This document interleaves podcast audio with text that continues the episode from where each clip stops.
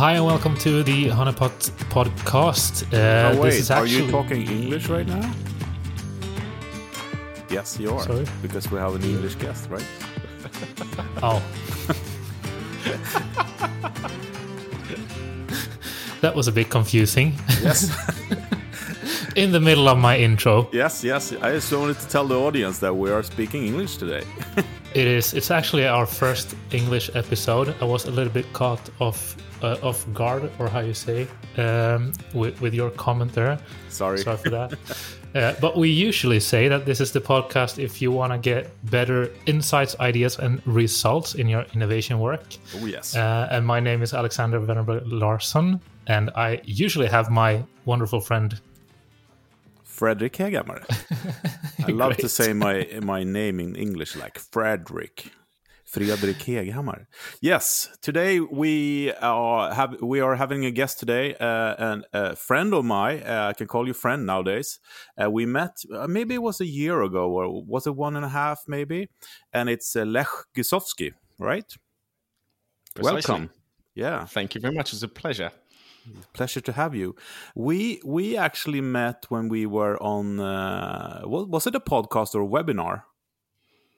I think it was a podcast. We've connected on LinkedIn a couple of years ago, but exchanged a few messages when I was on my journey of uh, searching for a job in Stockholm. And I think I reached out to you then. But then we reconnected last year at the start of the pandemic. And Yes. it just kind of I've invited you onto my podcast, and that's kind of how we we we met and kind of how the friendship developed.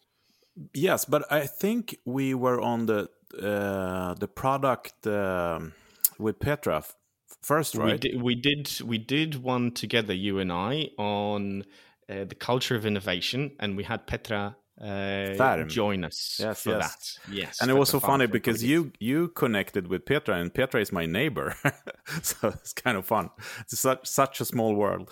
And at that time, you were uh, based in London, but you're originally from Poland, and now you're back in Poland. Indeed, I was I was in the UK at the time when we connected, and I'm in in between places. So I'm between Poland and the UK, and traveling a little bit as much as COVID allows. So uh, it it kind of depends where I fancy. Now that I'm in the uh, remote working freelancer consultant world for the first time uh, in in uh, in my career, really, it's been for, Mhm. for the past two years. But now that I'm no longer chained to a desk, I can be wherever I want. So UK is still sort of permanent base for me, though. Yeah, and, and today we have invited you because you are you are very much into uh, organizational culture, and uh, we invited you to talk about a little bit, you know, innovation and the, the role that innovation can play in a culture, or how do you create a culture around innovation? Um, we just want to pick your brain on on that topic because we we, we I mean the, the the purpose with this and the aim for this podcast is to you know help uh, the listeners to actually get going with innovation give them tips and tricks on on how to take action basically and we know that you know it won't be any action if you don't have the culture you know with you. So um what's your point on on, on you know innovation within a culture basically? Yes, culture is a is a topic that I I get along with very very well, and that's something that I've done since ever since my project management days. That's kind of where where that passion started because a lot of the work that I used to do in project management was actually removing obstacles for people, uh, for, the, for to be able to deliver on what they need to do to deliver the project. So it was- yeah. I, I facilitate them to to be able to do pretty much. Ena- enable them to to be Yeah, able yeah, to uh, to do that. And to the annoyance of my superiors uh, because although the projects were delivered i wasn't doing it in the standard the traditional way. Mm. and i that's what what made me realize that this this is where i want to focus. And innovation i guess fits into that as well. Is like how do we create that environment of where, where people can can innovate? So to be able to innovate first of all we need to have the space to think how do we have space to think well we need to be in the right environment to be able to think uh, an environment where you don't have to be worried about certain things about if you do pitch an idea uh, it's not going to be ridiculed. It's not going to be judged. That you can have that safety of speaking up and being creative, experimenting. So we've got a lot. Yeah, yeah and, and, and, it's so common. I mean, it's uh, you know every time when we ask our clients like, why are not working more with innovation? You know, it's quiet for a while, and then someone says, you know, it's a it's a fear of failure, basically, and, and that fear. Uh, I, I, think you know in Sweden we are a little bit, um, as I wrote on your post the other day. You know, we are we're more it's less fear here in in, in company culture uh, than in for example U, us and uk uh, i think you know uh, and uh, and we um, i mean it, has to do with our social security of course and you know the social network we have and and, and stuff like we we kind of are fostered by you know questioning whoever we want to question basically which is could, could be a good thing. Usually, it's a good thing. Sometimes it's just uh, silly, but usually it's a good thing. No, it definitely is. Definitely is. It's uh, the the propensity to be able to do that is is different for different cultures, right? And to yeah. have that familiarity and being feeling comfortable with the people they are around with, they will different differ between countries. Poland, Sweden, UK. I would say very different countries. I think UK would be on the complete end of the scale. Sweden, Poland, probably on the similar side of the fence if you if yep. you want to group that way similar similar level i haven't really worked within an organization as an employee at sweden so can't really tell but from interacting with people yes i can sense it's a little bit closer to Poland. But I think Poland is very much mm, still very formal and very, very strict. So I would say that the, the psychological safety is actually not there. Uh, that people are, are, concerned about that. But it's innovation is so much more than just psychological safety. We, Absolutely. you know, you, you get the usual uh, f- uh, willing, willingness to experiment, um, uh, allowing people to fail, and all things like that. But these in themselves are not enough. You you need you need behaviors to counterbalance these things, right? So it's not just encouraging people to fail, but encouraging people to learn from that failure. Mm. How do they learn effectively from that rather than just, oh, you know, if we failed, let's move on to the next one. No, what have you learned? Mm. And also, on top of that, is having set um, examples set i don't want to say kpis because i actually don't like that word because we, we i don't want to be putting too much metrics but at least when you start to have an idea of what good and bad looks like what a failure will potentially might potentially look like what will you learn from that? And experimentation is the same it's encouraging people to, to try that okay but when you try again have an idea when you will call it quits. When is the time? Okay, we've tried, it's not going to work. Mm. Rather than going down that route and spending weeks and months trying an idea that doesn't, you know, and you still have to have that person who looks at the data, looks at the input, and says, no, we're, we're cutting this off. There's no point in, uh, in in pursuing this. So basically, strategic quitting is another example here. Yeah, yeah. So something that we practice and preach a lot is quantity to find quality, and I, you know, I thinking about it when you when you're talking right now, it's like that itself is kind of fostering a, a experimental environment. Because if you go for quantity, you don't have time. Like a normal project where you you know you run one thing for six months that's not doable when you work with you know quantity because you need you need to run with 100 things in one month instead. And that kind of by itself limits the time that you spend on it uh, to try to you know find opportunities. But i think a, a pretty like important word here as well as you mentioned like uh, uh, the the importance of of having a learning culture. Because i've seen uh, i've seen a, a lot of like trends in developing cultures where you really like celebrating celebrating failures in a way that like the failures are are is a goal themselves instead of being something that you learn. I, I almost from. question that a little bit because um, I hear people say that a lot. But have you actually been in a organization where you celebrate failures? Because I think that's a myth. You know, I never experienced. Um, really, uh, I've, I've, I've, I, I can't say like celebration like in having a party for every failure. Here's a cake, uh, you failed. But, Congratulations. But no, not not in that way. But really trying to create a culture where failure is okay. Uh, but that's a different uh, thing. That's a totally rather, different thing. Yeah, definitely. But rather than having a failure, the goal of the failure is to learn how we could do things in another way, mm. uh, rather than all right, now we got ten failures, let's move on. Yeah.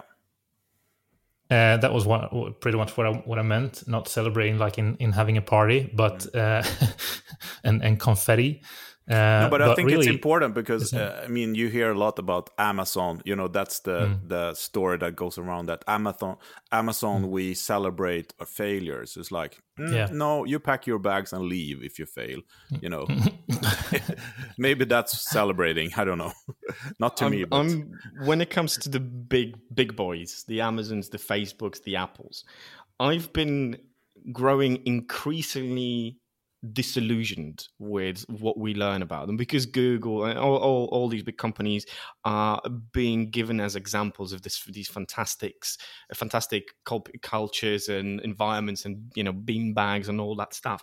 And the more I learn the more I become aware of that I'm I know that this this is an illusion of what what's actually going on. They might have great great practices that we can all learn from but there's a lot of high costs that we're not talking about oh, when yes. it comes to those organizations. And one of the most ones is basically oh, such organizations chew people up and spit them out quite literally in when they've used them when they've got all the brain power from them people burn out I'm not yes. saying that they do that they intend to do that, but that's what happens. People burn out because of the long hours, the stress, the anxieties, the politics, and everything that's involved inside. How can you innovate in that? So you can only innovate for a small window of time, and that's fine. If you if you can do that, great. But there's the recovery period, and that's when it doesn't happen because it's not a recovery period; it's a burnout period, yeah, and yeah. it takes people years to to to recover from that, and usually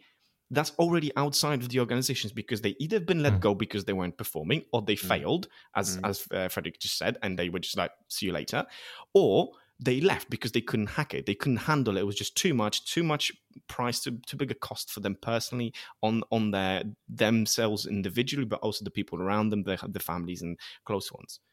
Mm. And I think we need to start looking at these companies in, in through that lens, rather just the you know the, the the curated version. It's all great, they're great examples. No, there's a lot of dark stuff going on there, and we need oh, to oh, really oh, yes. be aware of that. Yeah, I can tell you just about the setup at the Google Creative Lab where I worked. Uh, that we were like 40 full time employees, and it, you know it's really really hard to get in as a full time employee. But then we had like 40. Uh, 40 freelancers and those freelancers they came and went you know sometimes on a on a daily basis.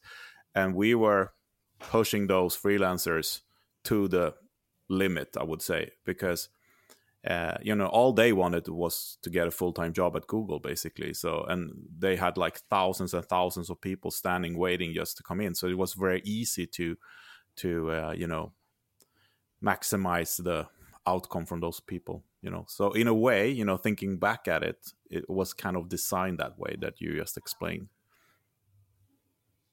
There you go. There you go. Yeah. it was it was it was an eye opening uh, opener for me a few months ago when i read an article a very long article. I don't remember now the, the title of the author but i can dig up the link and can share it with you about what happens to people and that element of you know they it for a lot of people the people actually never really truly recover because mm. to be able to recover you you need to have the right support and you need to realize that there was an actual problem and mm. people just kind of sweep it under the rug that burnout. And it's something that affects people long term that they carry with them. And i would my question is where's the company's responsibility in that? Where where where is it? I'm not let's make it clear i'm not blaming the company. No, i'm no, not no, saying they're responsible for this but i'm asking a question where is the balance between how long they, they've used them yes of course they paid them they rewarded the person when they were part of the company but once the person leaves the company should there be an element of responsibility for the well-being of that person in their future? Mm. open question. Yeah. Interesting. That's, but in a uh, world where where like yeah. yeah definitely. Uh, but but in a, in a world where where a lot of people and companies look up to companies like Facebook and Google and, and Amazon and all those giants. obviously driving at least some people, uh, pushing them way too far um, in their well-being. Uh, what would you say? Like, is the what's the what's the takeaway of the the learnings that you can can use from those companies and to to really bring some kind of innovation because they they have they have succeeded in in being innovative in in some kinds of ways at least. But i think the red thread is resources right? They have unlimited resources people money time not time people and money i would say.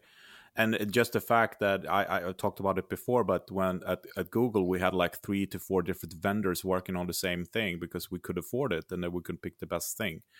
And i think you know what uh, I, I mean most of our clients that we work with uh, on on the top of agenda what they're missing is resources time and money to to to spend on innovation. And it's a very demanding thing. And as you know we talk about quantity and quality but also about being uh, you know keep pushing keep trying and find the right timing and and and uh, uh, timing is everything i would say but you know keep pushing. So it's uh, I, I would say resources. Do you, what do you say lech? I would say resources for sure. That's that's something that they have and they can continue circulating. And they've got that ability they've got ability to do that because if you're a small organization obviously time money is limited. So you you pick one idea and you run with it and and then that takes off you can do another one. So it's that waterfall versus agile if you want to use that metaphor rather than trying to do, do different things at the same time which is what facebook can do. I've actually coached a few people from from inside of facebook uh, and in the space of probably about six months uh, people from different departments different parts of the organization mm, have gone through made i think two reorganizations of their teams uh, they were people who just joined the company and were going through an e- reorg, which basically was putting their job at risk. Mm. And you know, Facebook had their reasons. Obviously, I don't know. I don't know the exact details of what the reorgs were, but it was it was merging two teams, for example. So it was a, basically a purge. It was to see who fits, whether they can be redeployed somewhere else, or whether we need to let them go. Mm my question there in that case if you're concerned about the safety of your work of your livelihood or your paycheck how much time and mental energy and mental space you've got to be innovative and creative and think? Oh that, opinion, that that's I, I would say that's a big problem but uh, let's let's put the big dragons aside and and uh, and focus uh, the rest of the conversation on how can you know uh, a more normal organization foster a culture to support innovation. What is your top three things? My top my top three things. So we've covered the first one around psychological safety. That's yes. probably the the, mo- the most important one is the elements of, of looking at that and making sure that things are ticking over that people have that space to be able to to share things to be be open about it. But then it's incorporating these behaviors that we mentioned having these um, elements of being able to fail, but knowing and learning from that. So that would be uh, another big thing. And oh, there's there's quite there's quite a few things actually to, to, to mention here that I'm trying to to figure out, trying to trying to share. And um, you need to look obviously around things mm, of maybe understanding where your team is as well. Mm-hmm. Uh, at what stages of development. So there are a bunch of models that you can use to see where organization where, where your team sits if it's a newly formed team if it's a team that's been established because obviously how they perform and depend uh, sorry depending where they are on that stage in their stages of development will depend on how they can perform overall as a team and therefore uh, innovation. So you can use Susan Wheelan's integrated model of uh, group development. That's a very very good example um, that you that we've got there. And depending on which stage they are, if they're forming, uh, obviously forming, storming, things like that, that's Bruce uh, Tuckman's, but they kind of overlap. Um, but they will have more they will have different types of innovation because when at the start, whichever model you use, when they're just new, newly formed, obviously they will try and impress. There will be a lot of ideas, things going around. Great. But then when they move through the stages, they're a little bit more advanced, a little bit more mature. They'll start disagreeing with one another. And this is a very interesting stage mm. and very productive counter to what many people believe because we live in this culture where we want to avoid conflict at any price necessary. And I was just saying, no, actually, I would say encourage conflict, but turn that, transform conflict into collaboration to make it healthy conflict. Conflict is, if you look at it, it's it's a ball, it's a massive energy. And yeah. if you harness that energy, you can do incredible things. Mm. because it's a bunch of people coming together and clashing different ideas different opinions different values. That's that you can you can either use that energy to set you back by months or you can use that to build the future for years to come if you listen to the right ideas if you let people say let that that turn to collaborative effort. Yeah. that's really really important. People need to we need to redefine how we look at conflict. It's conflict's not bad conflict no no not if, if they are you know if i mean i love i love processes as you know uh, so to me i mean using the right process a conflict can be really good as you said or facilitated in the right way. But also um, i mean all three of us are very um, uh, you know we are fan of uh, the Knoster t model of course we mentioned that on this show before but it, it's two pillars there where where that I find really important, at least when it comes to culture, is also skills and and incitements. You know, because there's a lot of people that working with innovation that they don't have skills to do so, and that creates you know fear and and um, unhealthy situations. I would say. Uh, and then also we have you know people don't know why they're doing stuff and, and what's the benefit. And and also if they have too much incitements of doing things they can be very protective of their ideas and it kind of spoils the whole thing as well you know. So what are your thoughts on, on those two pillars sort of? The, the skills i fully agree with you.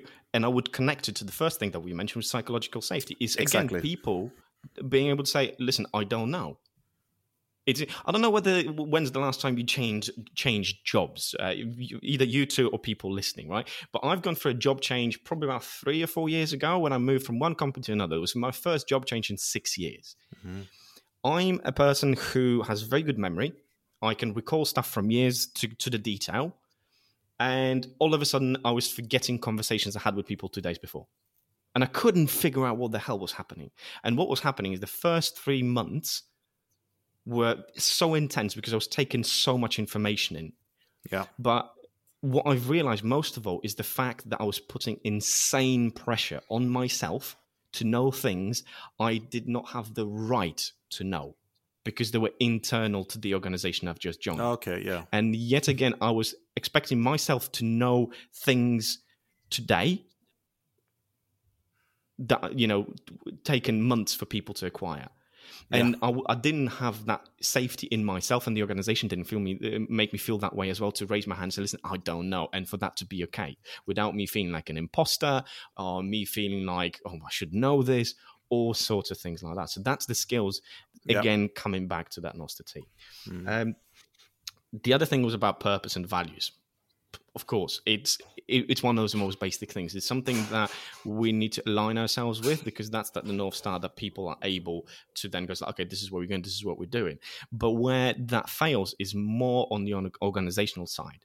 Mm. I would argue that if people don't feel the values, people don't feel the purpose. There are two reasons for that.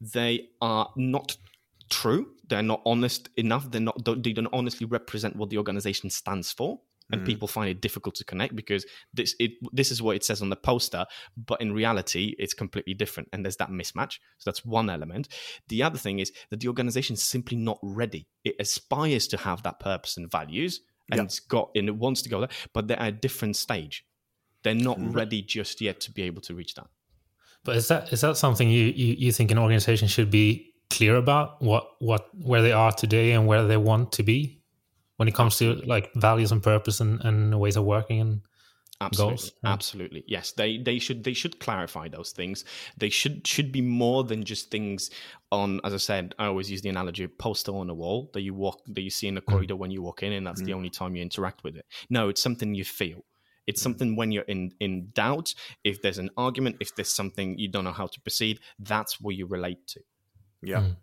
In terms of the values and the purpose. Okay, I don't know how to get I don't know where how to get to where we're going, but I know we're going that way. Mm. And All I'll right. figure out the rest on the way. So this is what we are, this is what we strive to be and yeah. This Precisely. is how we get there. Mm. But uh, I'm also a little bit interesting about, you know, if you uh, if you because now somehow we talk about established companies but what about if you're a startup and you have the chance to do this right from the beginning? And we all know by experience that uh, most startups don't do this and they're going to bite them back in the back uh, eventually. But is there any you know first step to take to you at least be aware and, and maybe avoid the deepest you know black holes when you're creating a company? Uh, listen, absolutely. First, first of all, I would like to give startups a, a massive, massive benefit of the doubt, the kind of credit they deserve. They've got other priorities. They oh, need yes. they are focused on getting people through the door, investors on board, selling the products. You know, the, no matter what stage they're if they're seed, pre-seed, or even the Series A and B. I've actually uh, recently been doing a lot of work and research into this, and I've identified that series around Series A, Series B. That's maybe the time where they could could look into that. So it's important to recognize that that this is that we, we know and it's easy for us to say you should be doing this. It's so basic and so obvious. But there's no point in doing that if they neglect the customers and the investors and the organization the company doesn't exist in two years time. What's the point in investing in culture right? So you need to have that balance. What i would say the most important thing that they can do is be intentional about their culture. No mm. matter what stage they're at be intentional about it the further mm. you are in, on your journey, devote more time. If you're, let's say, Series A, you've received your Series A, you've got a bit of runway. That's probably a good time to devote 10% of your time, 5% of your time, however much you can allow it, mm. to start having this conversation, looking at what this means. Because you know what we love about uh, startup culture is the freedom the flexibility that people have that's why people gravitate to it and that's what makes them great. That's when they have that freedom to be creative and, and have great ideas create great services and products. That's yeah. where the innovation happens because of that free flowing culture the lack of structures because everything's small. As you grow that disappears. Because you've introduced layers. All of a sudden you know you were 10 people now you're 100 people. You've got layers. You've got structures. You need to start thinking about what's going to happen so that the experience for the person that joins is the exact same the exact same whether it's employee number 25 or employee 1022 222 or something like that. yeah. that that's that's the really really the key and it's looking it can be small things as mm.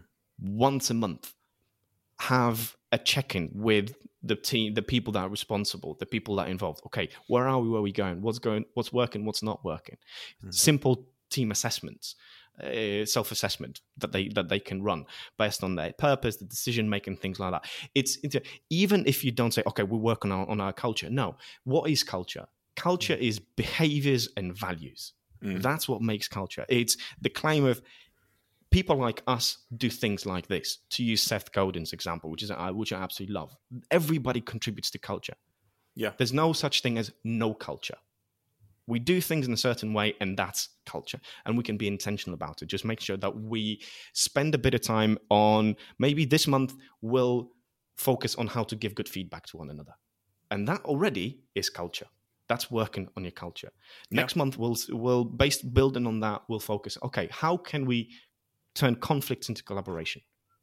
When the mm. moments are heated when we're angry yeah. when we're frustrated when there's a lot of emotion and energy how how do we channel that?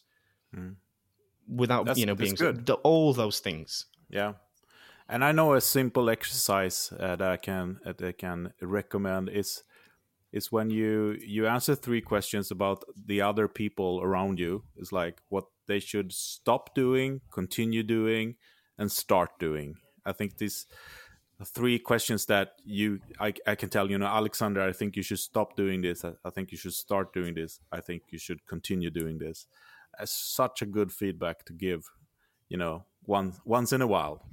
to each other. Absolutely. The the other one, uh, a sim- even a simpler version of that, something that w- we don't do enough. If you think about, it, because we often give people feedback about the, the bad stuff, the, the constructive stuff. You know, when we want things to change. How about just giving somebody feedbacks like, "I appreciate you for Yeah. X, Y, Z. I appreciate that you did something for me." That's a really or how you one. handle that situation. You know, it's, it's a, a simple thing. Or turning feedback into the, the using the nonviolent uh, communication is when you do something or this situation made me feel in particular way. This is how it's impacted me, and how I'd like things to to change. How I'd like to be going forwards, and then Yeah. you share what's what's been going. You gave person the, the the person that you're talking a blueprint so they Mm. can understand.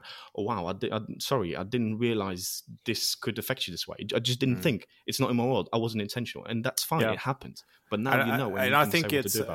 it's a balance as well because I've experienced organizations where basically whatever you do the, f- the full day is giving each other feedbacks and that doesn't really get you anywhere either so it needs to be a good balance uh, otherwise you know you should analyze every single thing you do and you know you said yes but that made me feel bad you know and why you know so it, it needs to have a balance i think Absolutely, also- it needs to have a balance. But I also think it's a it's it's a situation where the opposite uh, also takes place. Where I think you and I had had a conversation uh, the other week, like which was very interesting around. It was very related to psychological safety, uh, where at least I have had a misconception that that's all about being as nice as possible. Uh, and that doesn't really create the real psychological safety around like giving feedback and being constructive and, and having having these conflicts and argues that can really move us forward. Uh, I, I think that's that it's it's not it's not always too easy as well to to use these ar- argues and feedback in the right way. no I think it's also un- very unnatural because that means hiding your feelings, right? If you, I'm sorry, i- i- mm. if this is going to be an explicit version of the podcast, I, it might have to be. if you're pissed off, you're pissed off. yeah Because if you if you don't express it, you'll just bot- you're bottling it up. I'm Yeah, not yeah. a psychologist. I haven't I have been psycholo- you know properly trained to do therapy and stuff like that. But it's a it, it's a passion of mine. So I'm, I'm knowledgeable in in the area. But I Yeah. know that if you bottle something up, it has to come out somewhere. Oh, Unfortunately, it usually comes out sideways, right? It's in in ways that we don't want it to, and therefore, I would say the psychological safety is definitely not about only being nice. It's about actually creating an environment where I can tell that tell somebody that something sucks, Mm. and the person realizing what I'm saying that we're describing piece of work, not the person. And this is really important when it comes to feedback, is that the person who receives the feedback understands what is the purpose of that. I'm not saying you say to people you suck or your work sucks, but that's a diff- that's a differentiate. You're describing a piece of work that somebody created, not the person. That- exactly The person and we that actually needs to know that. yeah and we we uh, a couple of episodes uh, ago we talked about giving feedback and and also talked about pixar's way of giving feedback the the plussing method uh, i recommend to go and listen to that episode if any of our listeners did miss that you can go back and listen to it Does it have English subtitles? If it does, I'd love to listen. it doesn't but let let's uh, let's talk about it on our next uh, chat that we that we have Love to. um, i'm thinking about going into uh, the next segment what do, you, what do you say about that alexander are, are we ready for the goodie bag Definitely. Every week we have our weekly goodie bag, and uh, this time it's uh, actually the uh, the, uh, the the turn of our guest to to share some goodie bags. yeah so let's hit the least one. jingle Definitely. Veckans goodiebag. Ja, det var veckans goodiebag. That was some really nice congas and song from uh, from my dear friend Frederick. Did you I could, I could, did you yeah, I like? could- like it? yes, I could. I could hear that lovely, lovely voice that I'd recognize anywhere. Do you- is it a different jingle every single time you do it, or is it one no it's you? the same we, it's a it's a it's a the same segment every episode we want to you know create the psychology uh, what would you say Psych- psychologist uh, safety here so Yeah. people feel uh, connected to I'd what we're that. I delivering love that. Okay, b- before I share, actually, can I share two things for the goodie bag? Is that going to be okay? Absolutely. Yes, Okay. please. So I'd like, I'd love to share two things. One is with the theme of psychological safety, something that will help open up the conversation. Um, there's something called the social bullseye, which is a very, very simple uh, workshop you can do with your team. Uh, that is, you know, if you, anyone plays plays darts, where you throw arrows at a, at a wall, you've got the different Yep. rings. That's what a social bullseye is. You you get people from your team to put themselves on that bullseye, the closer to the center, uh, depending based on how connected they feel to the team. The more the closer to the center, the more connected they feel, and that's a fantastic way of opening up a conversation with people. You can do it as a group, you can do it in one to one, because sometimes what you will find people who are high performers, high achievers, and you would you would think they are part of the team, like strong core of the team, they will put themselves somewhere outside because they don't, for whatever reason, they don't feel connected to that team. And that opens a fan- fantastic opportunity for, for further exploration.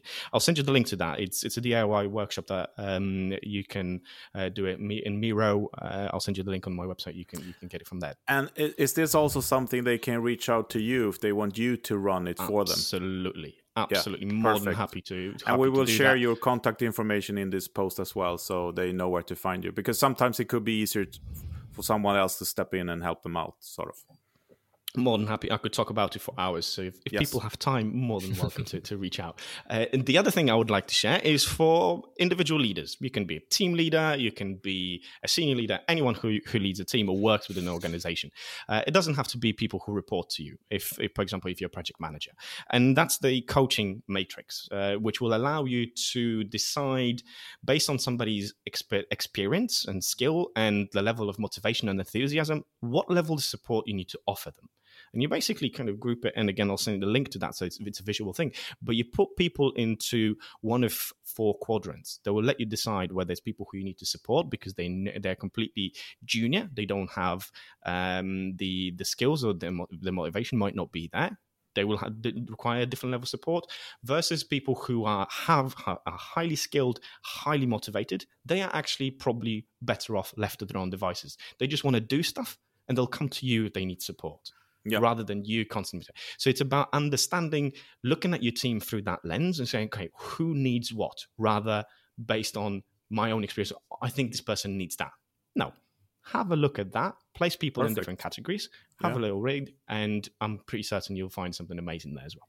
Yeah, and it sounds uh, like a simple, great. I, I, you know, I went to study team building, uh, you know, back in the days, and I think they talked about six or seven types of people, and it, it was similar to what you said. You know, some people just want to be left alone. Some people need guidance. You know, someone needs a list. You know, A to Z. Basically, this is what you're supposed to do. So, uh, and it, it sounds like a great uh, way of visualizing that. Um, but also to have as you know when you do. A, I hate the word, but performance review with people. Let's say you're in this box right now, and now you want to come to the box where you, you know, where you are left alone, basically, to do your stuff. I mean, everything that, everything that can be turned into something visual is is a great tool, if you ask me. Absolutely. Absolutely.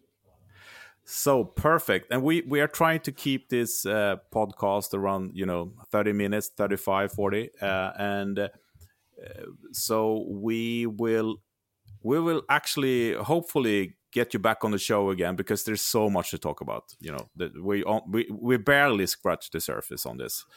Uh, definitely. Very grateful for having you joining us, Lech. Uh, if uh, if people want to reach out to you, where can they easiest the find you? easiest way to find me is probably connecting on, on LinkedIn as as as usual. Uh, two other options if they want to follow what I do is also on my website, which is human.pm, or just simply by email, which is lech l e c h at human.pm. Great.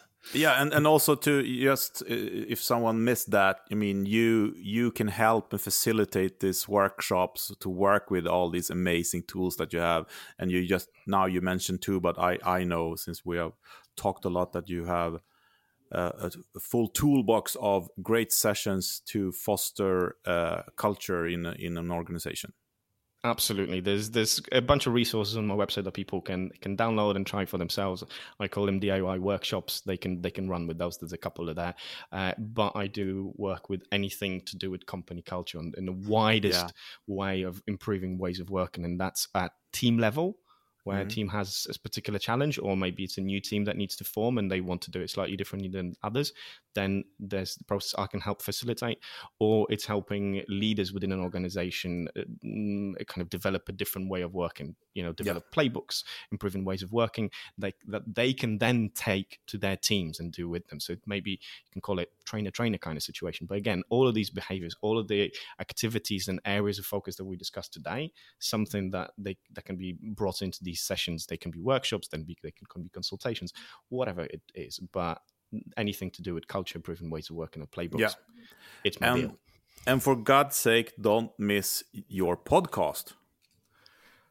Thank you Right. very much. I was, I'll, I will do a shameless plug since you've been on it as well. There's uh, no Frederick. there's no shame about it. Just give it to us.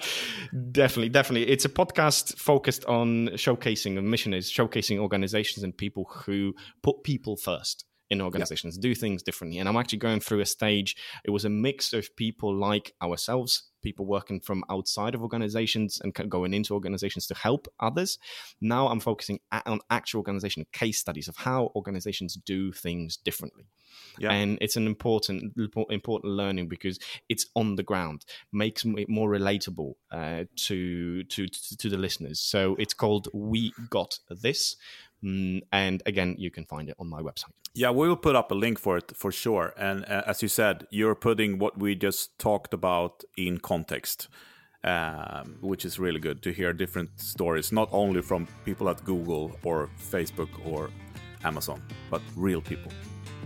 Exactly. Thank you so much uh, for uh, joining our podcast, and we are giving you a standing invitation to come back. Gentlemen, it was a pleasure, and I'd love to come back. Have a Thank great you. day. Indeed. Cheers. Bye. Bye bye. Cheers, bye.